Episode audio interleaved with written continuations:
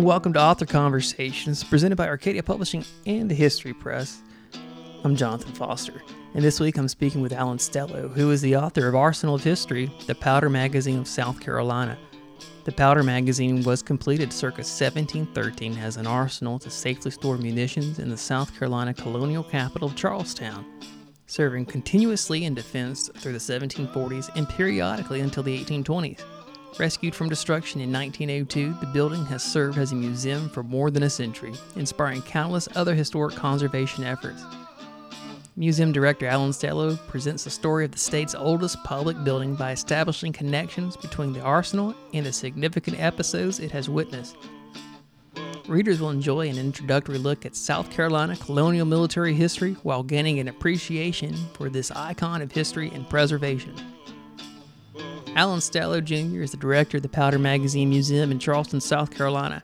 He's a licensed tour guide with the City of Charleston and previously served as special events coordinator for the Old Exchange and Provost Dungeon. His research interests cover a range of South Carolina history topics from piracy to public education. Alan, thanks for joining me. Thank you for having me. Yeah, now it sounds self explanatory, but what is a powder magazine?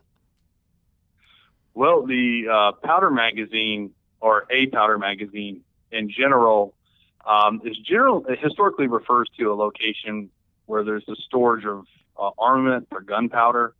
Um, the word magazine is an Arabic rooted word. It basically means storage house or container. In the case of the powder magazine in Charleston, um, that is a historic uh, museum today. Uh, that building was built to be a, a location to house about five tons of black powder in the colonial history our powder magazine here in Charleston, uh, I think helps tell not only our city and state story, it also tells our national story. It's the oldest building in South Carolina. Can you tell us how this magazine came into being and why it was necessary to have this magazine? Sure. Um, when South Carolina began as a colony in 1670, it was a privately owned colony, and there really wasn't a king or queen standing army for protection. And so, being owned by eight shareholders, they provided money for the defense of the colony. Uh, one of the measures that, that this money would provide would be a wall to be wrapped around the capital of South Carolina at the time, Charlestown. And it would have about 100 cannons that, that perimetered the city. And of course, that created a need for a uh, central location to safely store gunpowder, and that's how the gun, the powder magazine, came into being in the year 1713. And it wasn't just militia gunpowder; there was also private gunpowder stored there as well. Right. So uh, the, the the, overarching threat really would have been the Spanish threat at this time in the colonial history of South Carolina. Um, that being in from Florida, uh, St. Augustine uh, being a stronghold of the Spanish since 1565. Um, and so the English coming into South Carolina knew that they were getting very close to that Spanish territory. But as they find out, also uh, piracy is going to be a problem.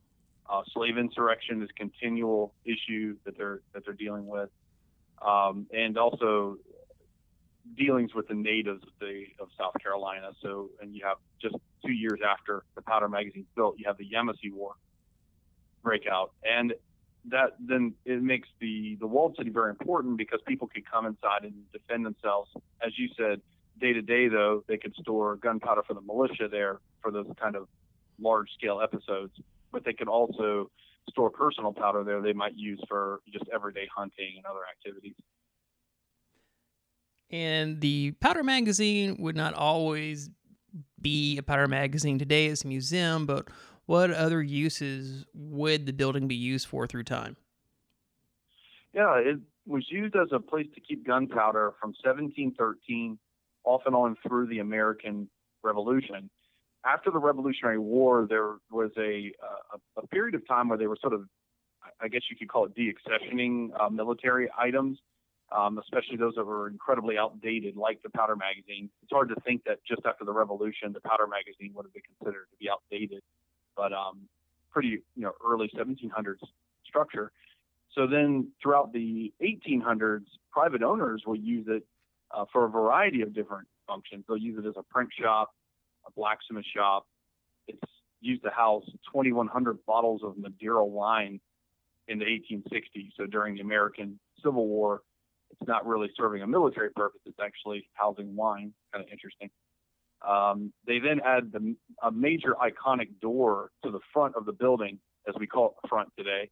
It faces Cumberland Street, and it's it's a double bay door, if you will, and it was basically to accommodate a horse carriage. So it served as a carriage house for a little while in the later 1800s. But then there was discussion of just tearing it down because we had the larger earthquake in 1886. It was in really rough shape. And a group of ladies who had recently formed an organization stepped in to preserve it. Uh, and that group is the National Society of the Colonial Dames of America in South Carolina.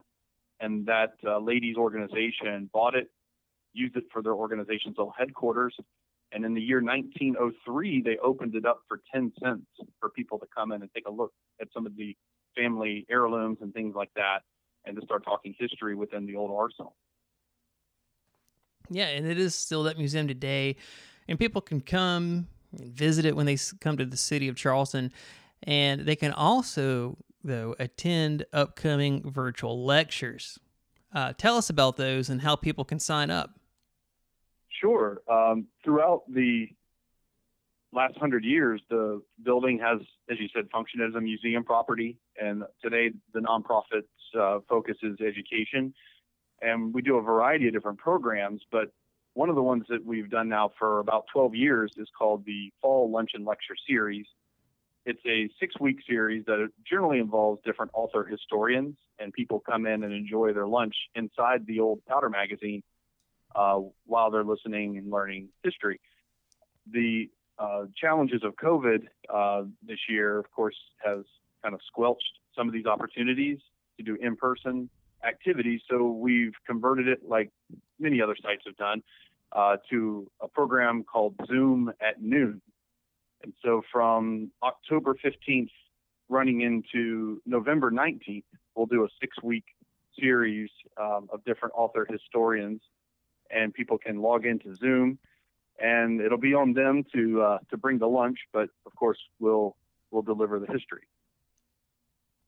Yeah, these are going to be really interesting lectures, and uh, just like with the Powder Magazine representing not only local history but national histories, I think so will these uh, lectures.